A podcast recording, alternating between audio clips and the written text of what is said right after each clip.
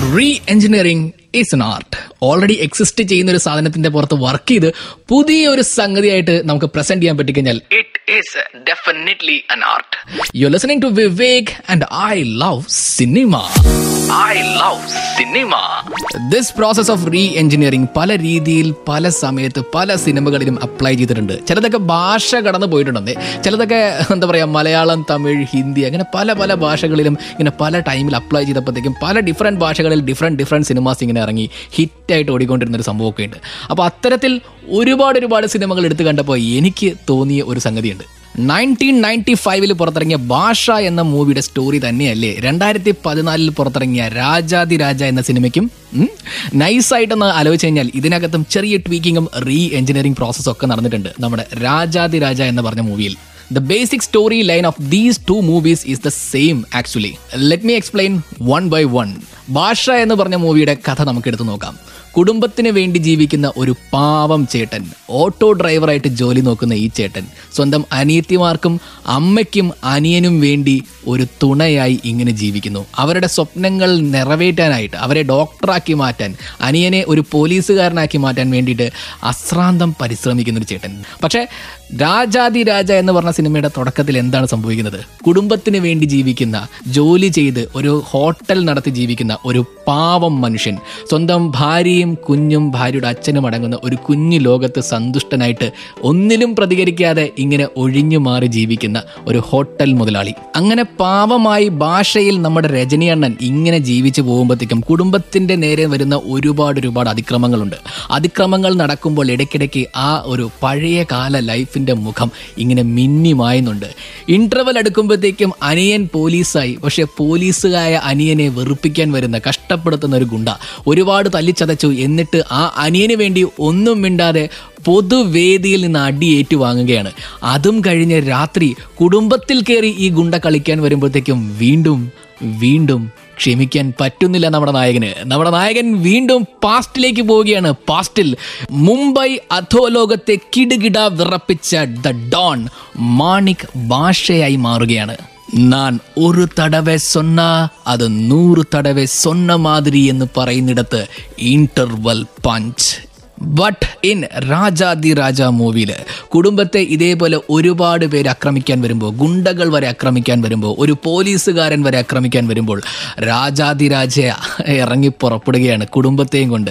രാജാദി രാജയായി അദ്ദേഹം മാറുന്നില്ല. രാജയായി അദ്ദേഹം മാറുന്നില്ല. അപ്പോഴും പാവമായ നമ്മുടെ മമ്മൂക്ക കുടുംബത്തെയും കൊണ്ട് ഇങ്ങനെ പലായനം ചെയ്യുകയാണ്. പക്ഷേ പോണ പോക്കിൽ വീണ്ടും നടു റോഡിൽ വെച്ച് ഗുണ്ടകൾ ആക്രമിക്കുമ്പോൾ അവിടെ വച്ച് പഴയകാല മുംബൈ അധോലോകത്തെ കിടുകിടാ വിറപ്പിച്ച രാജയായി മാറുകയാണ് നമ്മുടെ മമ്മൂക്ക. ആൻഡ് ഇടി കഴിയുമ്പോൾ മാസ് ഇന്റർവൽ പഞ്ച് ഭാഷയിലെ ഇൻടവൽ പഞ്ചിന്റെ സമയത്ത് രജനി അണ്ണന്റെ സ്റ്റൈൽ കണ്ടിട്ടുണ്ടോ? കൈകൊണ്ട് ഔട്ട് ചെയ്തിരിക്കുന്ന ആ ഒരു കാക്കി ഷർട്ട് അങ്ങോട്ടും ഇങ്ങോട്ടും ആക്കി നിൽക്കുന്ന ആ ഒരു സീൻ എന്നിട്ട് ഹിപ്പിൽ കൈവച്ച് നിവർന്നു നിൽക്കും നമ്മുടെ നായകൻ.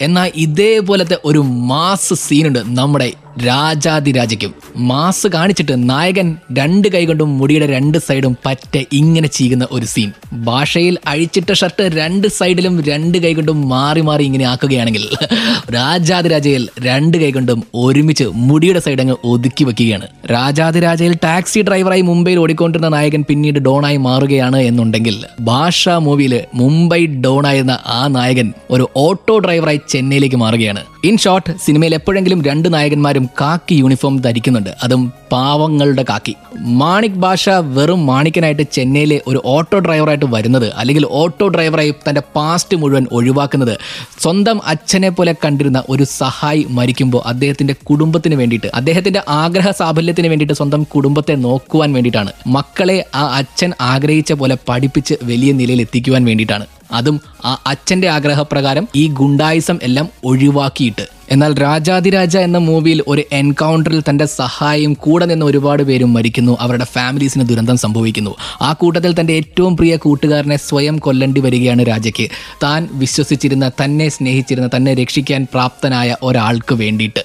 ഒരു നല്ല മനുഷ്യന് വേണ്ടിയിട്ട്. സോ അതിന്റെ പ്രായച്ചിത്താർത്ഥം ആ കൂട്ടുകാരന്റെ വീട്ടിൽ വിവരമറിയിക്കാൻ ചെന്ന രാജ അദ്ദേഹത്തിന്റെ അനിയത്തിയെയും അച്ഛനെയും എല്ലാം സ്വന്തം കുടുംബമായി ഏറ്റെടുക്കുകയാണ്. പാസ്റ്റ് എല്ലാം ഉപേക്ഷിച്ച് ഒരു നല്ല മനുഷ്യനായി പിന്നീട് അങ്ങോട്ട് മാറുകയാണ്. ഈ രണ്ട് സിനിമയിലും നായകൻ തന്റെ ഗുണ്ടായസം അവസാനിപ്പിക്കുന്നത് തന്റെ പ്രിയപ്പെട്ട ഒരാളുടെ മരണത്തോടു കൂടിയാണ്. ആ മരിച്ചു പോകുന്ന ആളുടെ കുടുംബത്തിന് വേണ്ടിയിട്ടാണ്. പക്ഷേ ആ കുടുംബത്തിലുള്ള ആർക്കും നായകന്റെ ഈ പാസ്റ്റ് അറിയില്ല. ഇന്റർവൽ പഞ്ചിന് ശേഷം രണ്ട് സിനിമയിലും നായകന് സ്വയം തന്റെ പാസ്റ്റ് ഈ കുടുംബാംഗങ്ങളോട് പറയേണ്ടി വരുന്നു. രാജാതിരാജ എന്ന മൂവിയിൽ നായകന് പിന്നീട് തിരിച്ച് മുംബൈയിലേക്ക് പോകേണ്ടി വരുന്നു. ആൻഡ് അങ്ങോട്ട് ചെന്ന് കഴിയുമ്പോൾ നായകനെ ആരാണോ പുതിയൊരു ജീവിതത്തിലേക്ക് തള്ളിവിട്ടത് ആ ആളെ കൊല്ലാനുള്ള അസൈൻമെന്റ് ഏറ്റെടുക്കേണ്ടി വരുന്നു. പക്ഷേ ആ ആളെ കൊല്ലാതെ രക്ഷിച്ചുകൊണ്ട് നായകൻ ബാക്കിയുള്ള വില്ലന്മാരെ. നായകൻ ജീവിച്ചിരിപ്പുണ്ട് എന്നറിഞ്ഞ് നായകനെ തേടി പുറകെ നടന്ന് ശല്യപ്പെടുത്തിക്കൊണ്ടിരുന്ന നായകനെ സ്വസ്ഥമായി ജീവിക്കാൻ ഒരിക്കലും അനുവദിക്കാതിരുന്ന വില്ലനായ ജോയ് മാത്യുവിനെയും അയാളുടെ ബോസിനെയും ഫിനിഷ് ചെയ്യുന്നിടത്താണ് സിനിമയുടെ ക്ലൈമാക്സ്. എന്നാൽ ഭാഷ എന്ന മൂവിയിൽ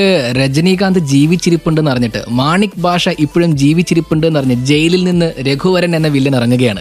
രഘുവരൻ മാണിക് ഭാഷയെ തേടി പിടിച്ച് കൊല്ലാൻ വരുമ്പോൾ ആ ഫാമിലിനെ ഉപദ്രവിക്കാൻ തുടങ്ങുമ്പോൾ മാണിക്കൻ വീണ്ടും മാണിക് ഭാഷയായി മാറുന്നു. ആൻഡ് ഈ ഒരു വില്ലനെ രഘുവരനെ ഫിനിഷ് ചെയ്യുന്നിടത്താണ് സിനിമയുടെ ക്ലൈമാക്സ് രണ്ട് സിനിമകളുടെയും കഥയിലെ ചെറിയ സിമിലാരിറ്റി മനസ്സിലായത് കൊണ്ടാണോ എന്നറിയില്ല. എനിക്ക് അതിനകത്ത് മാസ് ബി ജി എം ഒക്കെ ഏതാണ്ട് ഒരേപോലെയാണ് എന്ന് തോന്നി. ആൻഡ് ഓൾസോ ഈ രണ്ട് സിനിമയിലുള്ള മെയിൻ ട്വീക്കുകൾ ഒന്ന് രജനീകാന്തിന്റെ പുറകെ നടക്കുന്ന നായികയുണ്ട് നഗ്മ നമ്മുടെ ഭാഷാ മൂവിയിൽ. പക്ഷെ രാജാതിരാജയിൽ അങ്ങനെ ഒരു നായികയില്ല.